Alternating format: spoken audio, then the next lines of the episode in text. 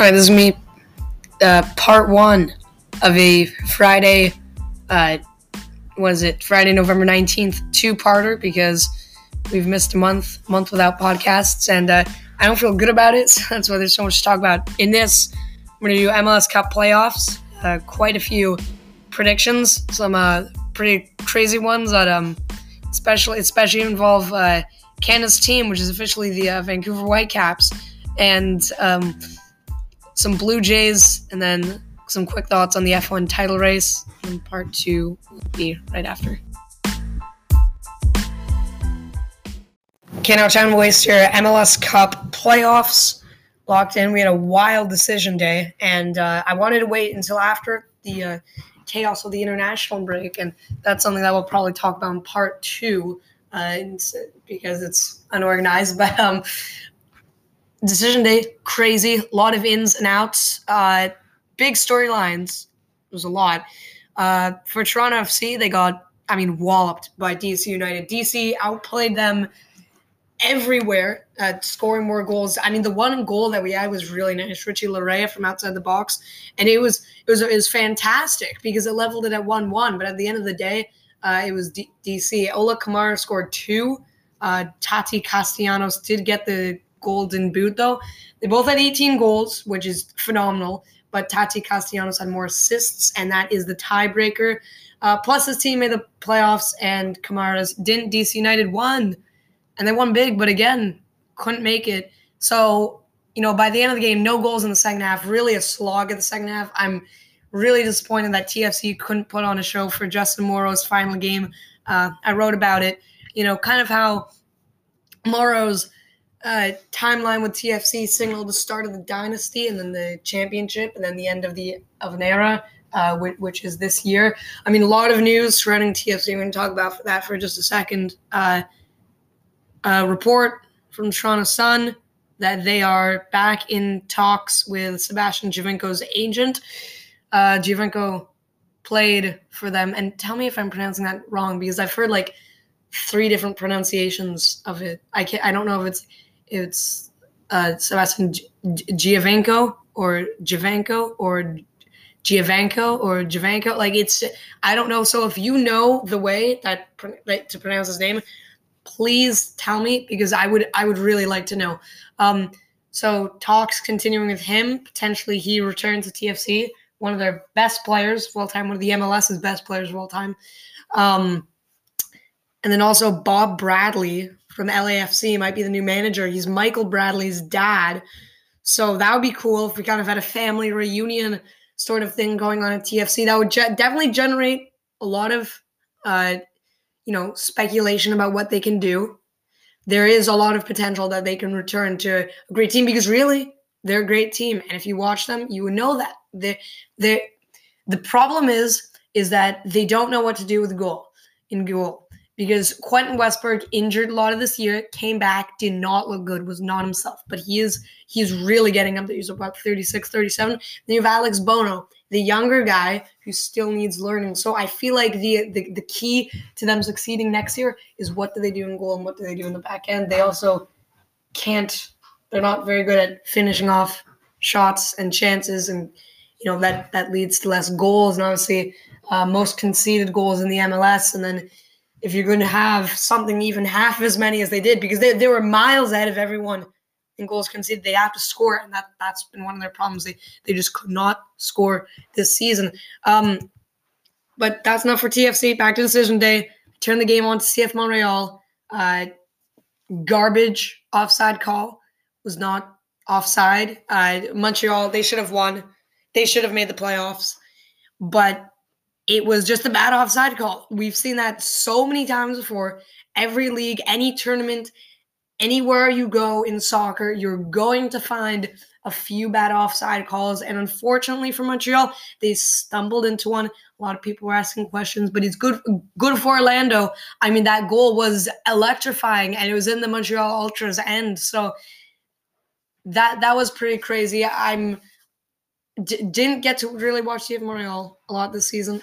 Didn't, um, you know, part voluntarily and partly I was just, you know, focused on TFC. And then when when all their games started to pop up on TSN because before they were all on TVA Sports, and yes, the TV that I have does have TVA Sports, but you know, watching in French is just it's not as well. I mean, like it would be fun, obviously, but for the soccer, but you know, if you don't really get the sense of the play-by-play, it's it's not as good. But then they pop started popping up on TSN as soon as the hockey season started, and you know, with me, I would it, I I love soccer, but um, you know, hockey is is is big for me.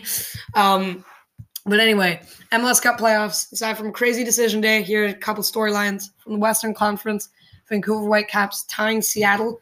The previous game they played against Seattle, it was at Lumen Field in um, the state of Washington, and they lost 3 0, I believe. So they went tying uh, 1 uh, 1 at home after going down 1 0 in the eighth minute. Amazing. I feel so good for the Whitecaps because they were last place in the MLS just a few months ago, like end of June. They were last place in the MLS. So then when TFC and CF Montreal announced that they were coming back to Canada and the Whitecaps shortly followed, they just didn't go because of the wildfires. So they decided we're going to hold we're going to hold out from that. And we're going to let that get done. Obviously, you know, it's still very hot summer in Vancouver. It can't be totally fixed, and it's got huge flooding. It's so unfortunate what's happening in BC, but Whitecaps not playing at home these playoffs just because they're lower seed, right? But they tied. They're in. The goal was simple: tie or win. In wasn't gonna be hard against Sounders, but they did. So great story for the Whitecaps. Vanni Sartini, genuinely, uh, genuinely, I enjoy him. I enjoy uh, seeing uh, him, you know, celebrate. And um, also, sorry if there's some background noise, but I genuinely enjoy seeing him celebrate and you know having a good time on the sidelines uh, with with his team. He was so happy, and he, you saw there was a clip that went out, and pretty much was on the sidelines. And Vanni Sartini said, uh, "We're in the playoffs," and it was like uh, five minutes before the game was over. You know, the ball was at midfield because at that point, all Vancouver wanted to do was just rag the ball, keep it in their end, make sure Seattle gets no chances. But he proclaimed that they made the playoffs like five minutes before the game ended, and and I love that, and I, I love that, and I love that conference, and also in the West, the uh, Colorado Rapids they defeat LAFC five to two at home. Weird team, weird team. I remember when TFC played them, and and the final score was nil nil, and we should have won that game, as in we as in TFC, and it was it was just interesting because then like I, I Colorado was fourth, right, and they have they have no jersey sponsor. You know, they're a very old team, but not with a prosperous history. And that it's just that's what I found interesting. And they end up and the reason why was because they were going in a situation where they could there could be like a three-way tiebreaker for the top of the uh, Western Conference with Sporting uh, Sounders and the Colorado Rapids. And just Colorado ended up scoring more goals, so they did uh, get the top spot and So they get a bye into the second round of the MLS playoffs, uh, and that's big for them. They're a good team. They're a good team. I assure you, they're a good team. But when I when I tell you the uh, some predictions, you you know I don't think that they can make that much noise in the playoffs. Uh, speaking of no noise in the playoffs, LAFC and LA Galaxy both do not make the playoffs because Salt Lake Real Salt Lake upsets Sporting KC on the final day, well, on decision day, obviously, and Minnesota United beats uh, LA Galaxy. First time, uh, first, also the um, Minnesota United, the Loons, they are in the playoffs. They're going to play Portland. Um, first time that both LA teams miss out on the playoffs. And as a lot of people said, I'm sure that the MLS head office is thrilled with that. Absolutely um, so happy that both the LA teams missed out with all the stars like Vela and Chicharito and having Greg Vanney and Bill Brad and Bob Bradley as your head coaches and you know a lot, a lot of good players on those teams and they didn't make it and LA LA Galaxy just collapsed. They just could not find anything. Um, Eastern Conference you know, it, it, was it's less wide open. They called the uh, Western Conference the Wild West. East didn't really have a name. Just they just had one great team really. Uh, who, who lost Inter Miami on the final day. Uh, New England Revolution won the Supporter Shield, broke the points record set by LAFC a couple years ago only, and um, they're like 20 points clear of uh, who finished second. It was Philadelphia, I think. Hold on, let me check. I'm just yeah, Philadelphia. Um, and then Nashville was third, and NYCFC was fourth. And um, yeah, that's I mean that's the big storyline. See what they can do in the playoffs. Um, you know, but potentially they go up against either NYCFC or Atlanta United. So I like there those two teams can easily give New England a run for their money. I have no doubt in my mind. And although they have uh, Carlos Gill, Gil, uh, most certainly the MVP, and Matt Turner, who is most certainly the best goalkeeper. Uh, despite not being the U.S. keeper, it seems like Zach Steffen is going to take that role for the U.S. MNT going forward. Greg Berhalter is playing him more. He's Manchester City backup.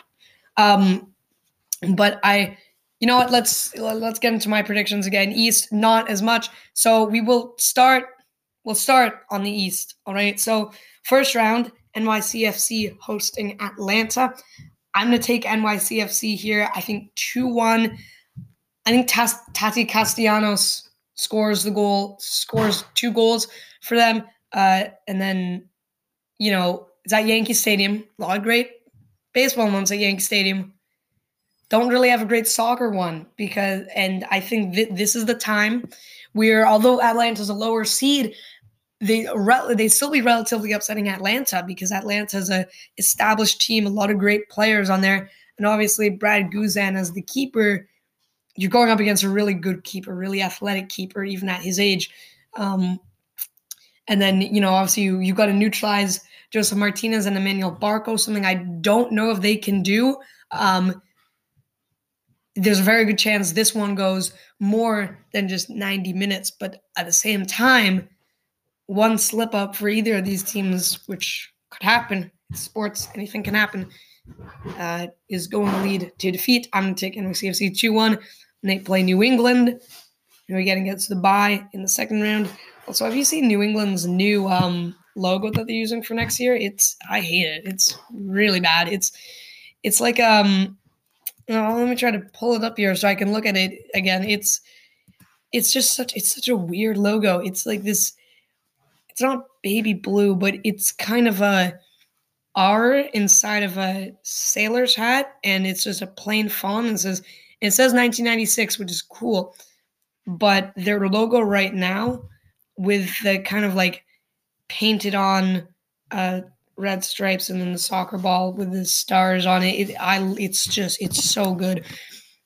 It's but you know it doesn't really look like a soccer badge, so this new one does look like a soccer badge and Again, sorry about the noise, but um, it yeah, it's uh, it's interesting. Going to be cool to see Tajon Buchanan, maybe uh, the Canadian, going far, scoring maybe in these playoffs.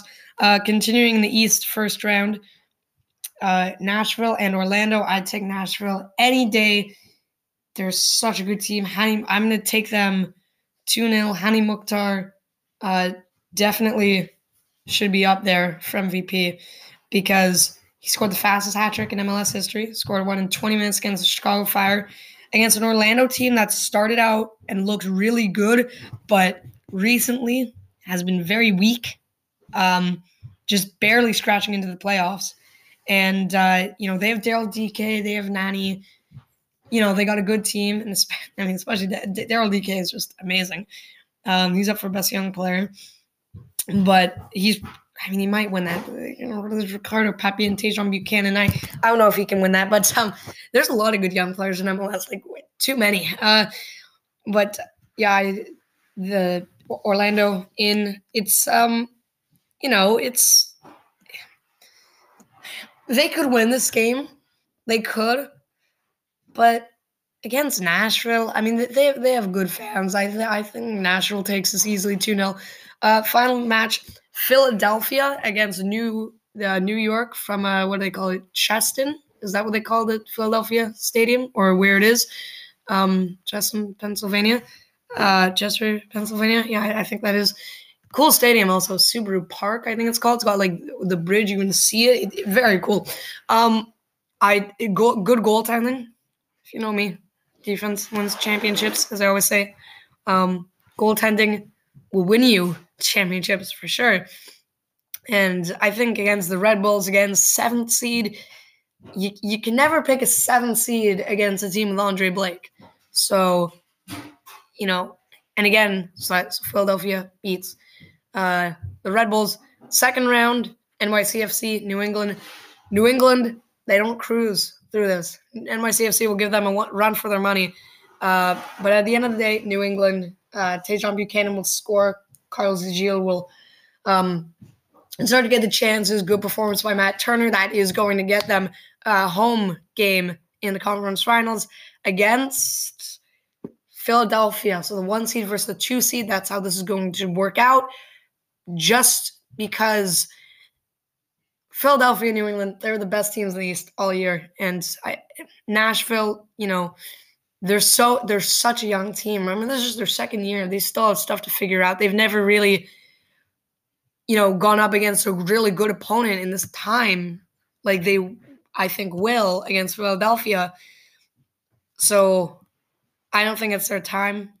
Um, maybe next year. You can always think that they got a new stadium on the way, right? So that's to help for sure. Um, so now Philadelphia versus New England in the conference finals. Now this this one's going to be a really tough game because this is it's it's going to be really tight. And again, sorry about the noise. There's so much, um, but Philadelphia, New England, really tight all game. It's going to be a fight to the finish. Battle of great keepers, Matt Turner and Andre Blake, both up for goaltender of the year.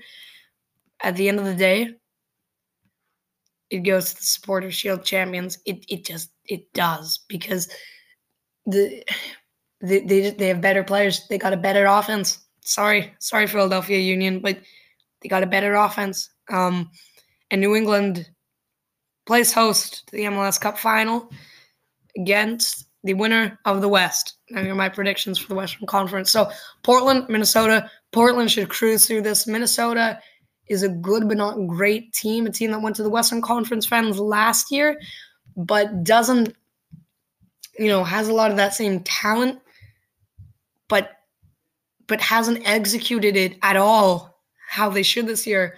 I remember in the summer, uh, during the when the Gold Cup was on, because I remember a weekend where I watched like it was like the Euro, and then I watched uh, TFC, and then I watched like Minnesota versus um, for Seattle, and uh, Minnesota won. That was a home game. So, you know, that's kind of the defining image in my eyes for Minnesota, and they scored in like the 85th minute.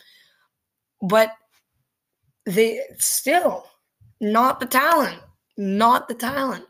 So, well, I mean, no, I, I mean, I mean, not not the execution. It's just not good enough. Portland, great offensive game. Um, as well. So that Portland easily they'll play Colorado uh, SKC and Vancouver. Now, this is where this is where it gets interesting because I think Vancouver are going to win this, and Vancouver are going to win this because Vancouver, in my eyes, has a better manager. I love Vanni Sartini.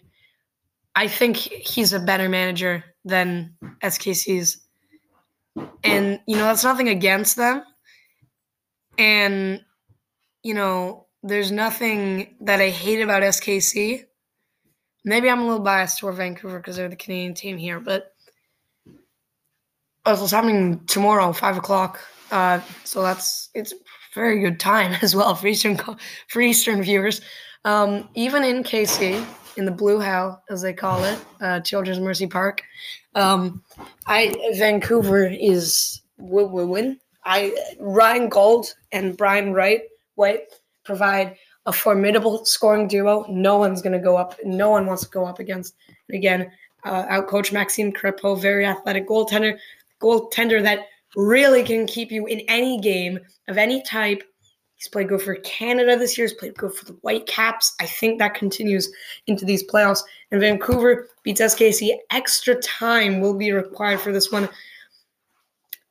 I'm gonna say two to one. I'm gonna say two to one. I'm gonna pick Johnny Russell to score for uh, Sporting Kansas City, and then Seattle versus Real Salt Lake. No brainer. Seattle. Uh, they actually split their season matchups, which I thought was interesting.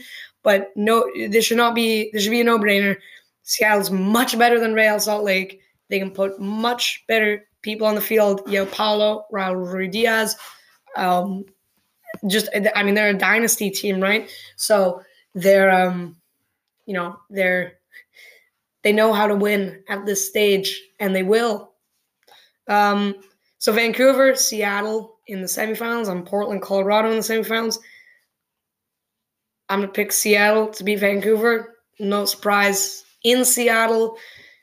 Hard to win there, really hard to win there. So I'm gonna pick Seattle.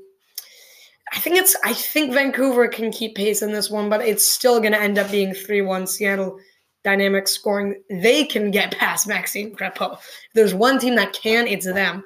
So and then for the other team in the Western Conference Finals, well, one word Cascadia. Portland's going to beat Colorado. Portland will beat Colorado. Colorado, you know, they play a good defensive game. Portland plays a good offensive game. So we will see how those kind of end up molding together into a game that I'm sure is going to be a very good game. Uh, and and I wouldn't be surprised if it's a really good game because those are two teams again more opposite styles, but in Colorado they don't have great fans. Just just be honest here, they don't. Um, so I, I I think Portland. I think Portland's been a very underrated team. I mean, if you've seen any of their highlights, any of their games, you know, they're good. They're really good. So they can take on anyone. And that's why in the Western Conference Finals, they will play New England in the final, beating Seattle. Um, we'll say two to one. Uh, because um or sorry, no, no, we're gonna we're gonna say we're gonna say three to one. That that was my prediction. I said four goals in the uh in the West final because well I, honestly, I don't know why. I think comes down to th- these two teams are just they're they're evenly matched.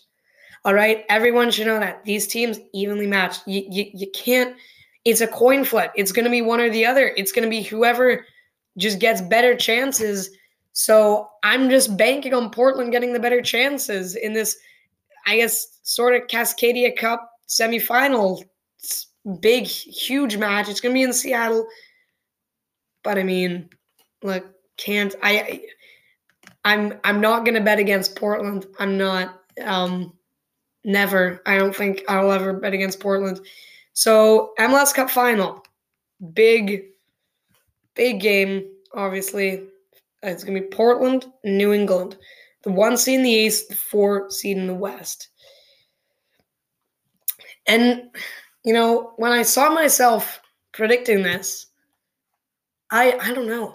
I don't know. Because again, Portland has a great offense, and New England also. But New England's also got a shutdown defense and the games in New England, but the New England fans, you know, they're fine, but they're not great. You know, they're not the best supporters in the league, not by a long shot. And, you know, there most certainly thousands of Portland fans are going to be there for the game because those are the type of supporters that they have. So that's why Portland wins. That's why Portland gets their second MLS Cup in six years. They won in 2015. Um, they're gonna win because the the the brothers on those team on the team, uh, great, great, uh, great duo, and you know further, further again, the fans do play a part in this. Um, for the uh, for in terms of the support that they give New England, sure it's gonna be good, but maybe it's not great. So I'm going to take two to one Portland in this game. Very close. At the end of the day, it's going to be Portland again. So that's what I think for the MLS Cup playoffs. Um, but I'm very intrigued. This has been a wonderful year of soccer for the MLS. can't wait for next year. More new stadiums on the way. Another new team in Charlotte, who we can talk about Charlotte for a bit here because they're a very interesting team. So they have managed to get out of eight players that they've signed. This is not really an expansion draft. So, oh no, no, no, there is an expansion draft, but you know, not in the same way as in other leagues. So they've signed eight players so far to contracts, and seven are from different countries. The only double is the USA, which no one should be surprised by. But th- their um their biggest acquisition, and I I can't remember his name, but I do know one thing. He's Spanish and plays in the second tier of Spanish soccer. So you think you can take a guy from La Liga Smart Bank, the second tier of one of the biggest soccer countries in, in the world, and put him onto an MLS side no one has seen before. No one has any idea how they play. That's that's big. That's huge, and I think they're building a good culture there. Um, but yeah, next season should be fun. But first, first we got to get through this season, and it's gonna be a, it's gonna be a great race to the MLS Cup. And MLS did announce earlier, just one more second on this, that they're gonna start the season in February. There's gonna be an international break in March, and that's when Concacaf ends. Again, we'll talk about the World Cup in part two, but there and it's gonna end.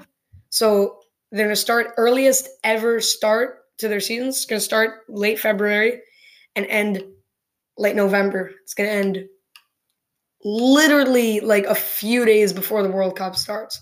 So very excited and um, yeah, I'll keep you posted on it and and I hope you keep yourself posted on the MLS Cup playoffs. This is gonna be a good one. Again, my prediction: Portland over New England in the final.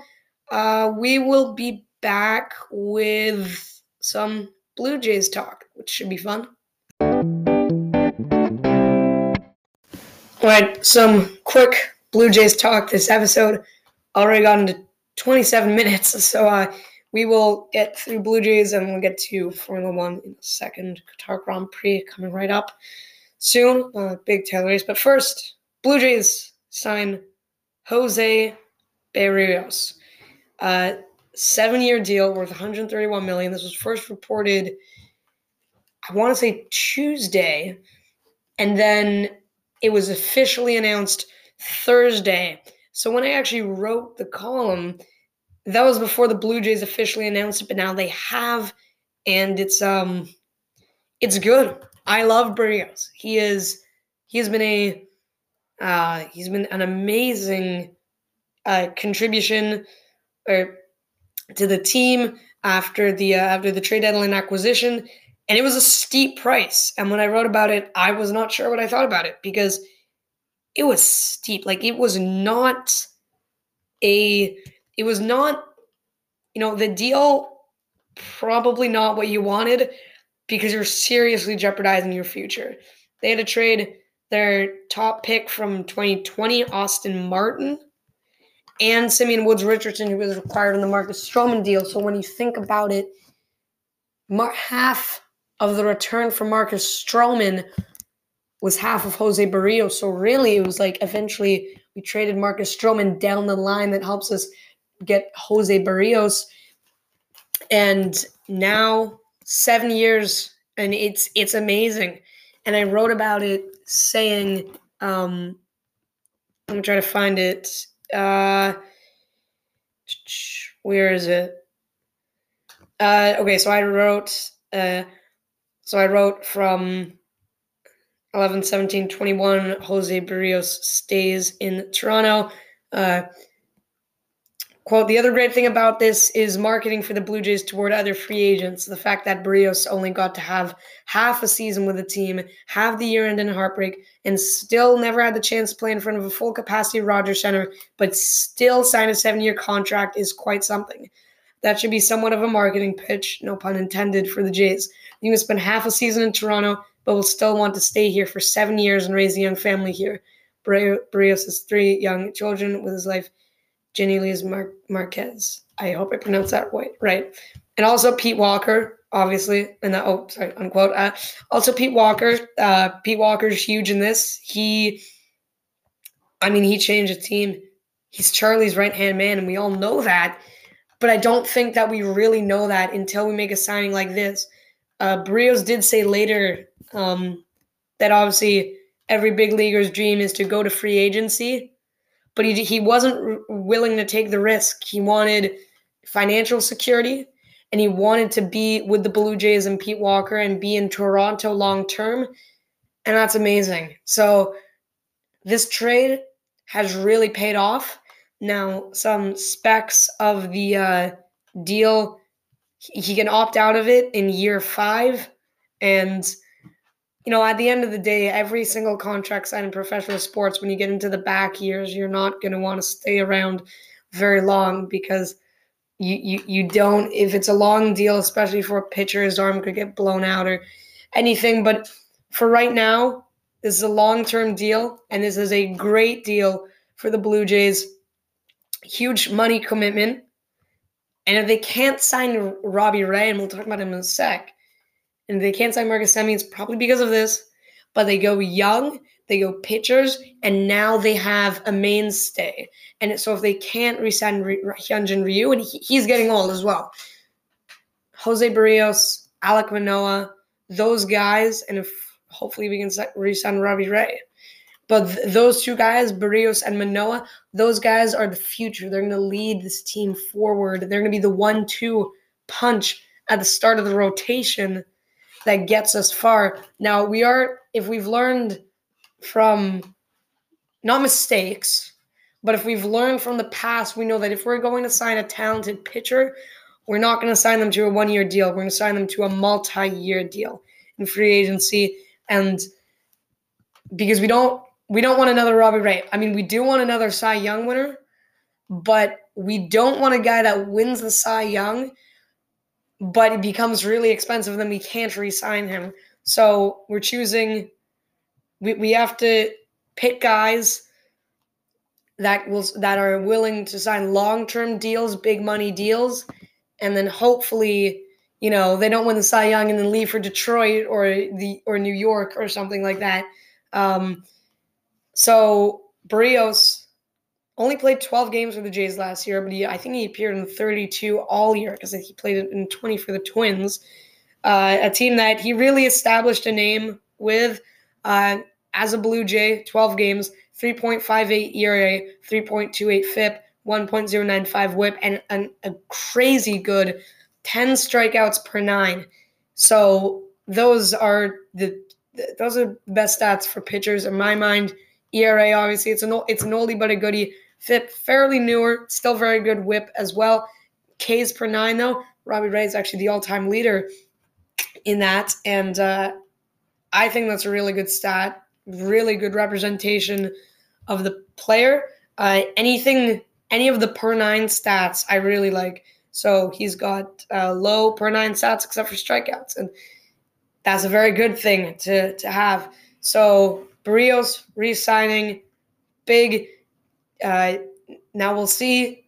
Obviously, depending on what the Blue Jays do in free agency, that depends. But right now, I think it's safe to say that Berrios is the opening day pitcher for the Blue Jays because the loyalty that he's showing to the city and the team is astonishing, and I love that.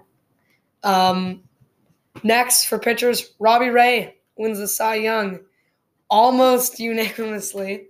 Uh, only one person didn't vote for Robbie Ray. That was Jason Beck uh, from MLB.com, who's located in Detroit, and he voted for Gerrit Cole as the Cy Young winner.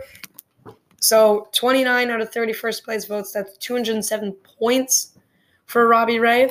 Um, and if you saw the uh, the announcement and his um his his his little little kid stole the show. All the expressions he was making that was so fun. You you need you need to watch that because that is so funny. It's amazing. Um, so Robbie Ray set a record this year. That was for strikeouts per nine.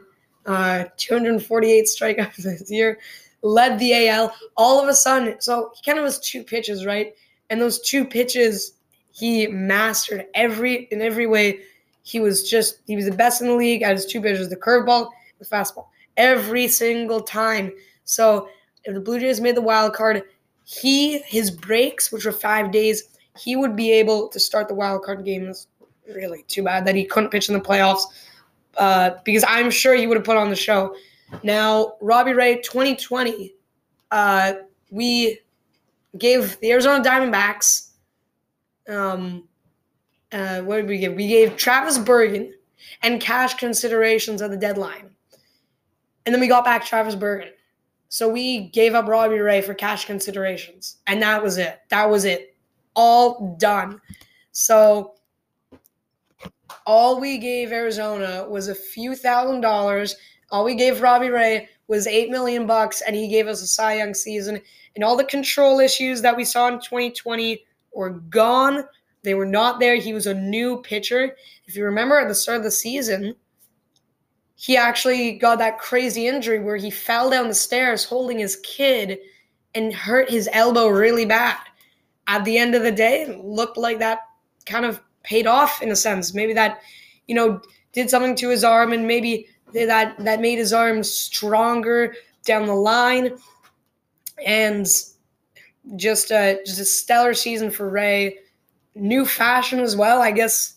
Now, what I want to know is how many people next year we see uh, having a mullet and wearing tight pants because I think in a tight jersey because there's a good chance it goes up. Maybe that is the recipe to success. I don't know. I'm not a pitcher, but I hope that we see a lot of pitchers do uh, wearing having a mullet and wearing tight pants. That would be very funny as kind of a tribute to Robbie Ray. Uh, enough for the Cy Young. Now for the MVP uh, Shohei Ohtani. And this is funny when they announce it. And if you if you watch the announcement, Shohei Ohtani was like he sat there and he had a translator, but he sat there and it was like they said he won the AL MVP, but it's like he didn't really know he's he's such a funny guy, you know. He's he's kind of a character and something. He's so fired up on the field, but he's really quiet. He just kind of looked at the camera and smiled. It was very funny. I Ohtani is such a lovable guy. Um, obviously, him being the most talented player in the game, there's good reason to uh, love him. And he won the AL MVP unanimously. I was really disappointed by that, that no one gave Vladdy or Marcus a chance. No one even thought that they should win the MVP. And I know I'm, I'm sure some did, but you know it's it was not as I said during the uh, the broadcast. Vladdy or Marcus would win in any other year, but this this was this was a, an unprecedented year where we had a player who hit and pitched and was phenomenal at both. So the LA Angels, two MVPs plus Anthony Rendon and Noah Syndergaard. Now they don't. His playoffs are bust this year. Like I don't think anyone's taking that light like lightly. Playoffs are bust for the Angels. So no first place votes for Vladdy or Marcus. Again, super disappointed that no one thought they should win. But you know what? Next year, it's a real threat because Vladdy put up the best offensive numbers in the game, won a Silver Slugger, won a Hank Aaron, um, his first of both. Marcus won a Gold Glove and a uh, Silver Slugger, his first of both as well. Got to his first All Star game, and uh, both. I mean, we'll see. It's going to be tough, especially potentially as uh, with second baseman out there uh, like Semien, like um, you know, I mean, there's a lot of shortstops, but second baseman, and we'll see, they might both make the All MLB team, and that, man, I mean, that would be something if they both made the MLB team to finish off a great year. But a lot of awards for the Blue Jays. Um, at the end of the day, a lot of awards. Best team that has never made the playoffs. I, and I, I think everyone knows that. So we'll continue coverage of this offseason later looming MLB player strike, which is not good, but you know it's natural for the game. Well, the commissioner doesn't sound too confident about it, but he doesn't sound too confident about anything, and none of the fans are confident in him. Uh, we'll be back with F1 title race talk.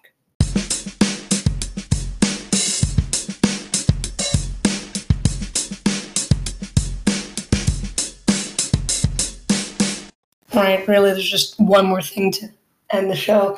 Uh, at least part one is the Formula One title race.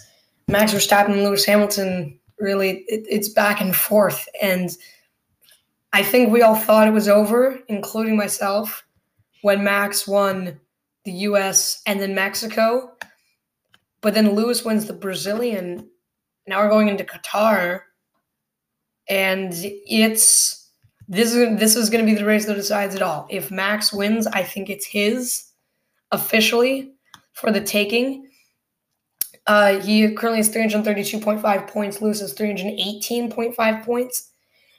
And but if Lewis wins Qatar, things change. Now he'd still be four points behind Verstappen, probably more because Verstappen's going to finish high at Qatar. I mean, if, if have you seen like the um like the picture of the circuit? It's it's so weird. It's like flat at the bottom, like at the bottom the entire width of the track, it's like completely straight. So uh, 16 hours until the third, and until practice three, and then the race on Sunday. I'm gonna take Max. It's probably the safe pick at this point, just because, you know, he's a, he has quite a few points out of Verstappen. Uh, he's got a better teammate in Sergio Perez I mean, obviously, despite the fact that Valtteri Bottas is third, Sergio's better. He and the way Red Bull, at least the way I, someone from the outside, looks at Red Bull, it seems like they're a team. Like they didn't really have this when they had Daniel Ricciardo and Max Verstappen, but it seems like Sergio supports Max. So maybe Sergio is going to drive for Max to take it to maybe to try, to try to fend off Lewis or try to fend off any of the other guys. But then again, Valtteri Bottas, he, he's not the type of guy that would want to defend Lewis. He's going Alfa Romeo next year. He's going to want to end his Mercedes career strong.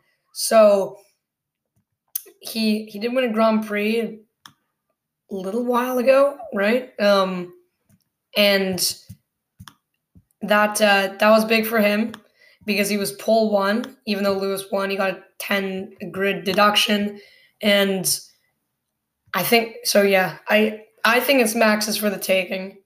I want to know what other people think. Um but I mean, you never know at this point. If it's gonna be this back and forth, I won't be surprised if we saw Lewis win Qatar and then Dubai is the one after, right? So then maybe Max wins Dubai, but it's coming down to the final race. It it just will. Um, so yeah, those are my thoughts on the uh, on Formula One, and we'll be back for part two. But for now, this has been me. This podcast was this, I am yours, Thomas Hewitt. This has been produced by me, made on Anchor.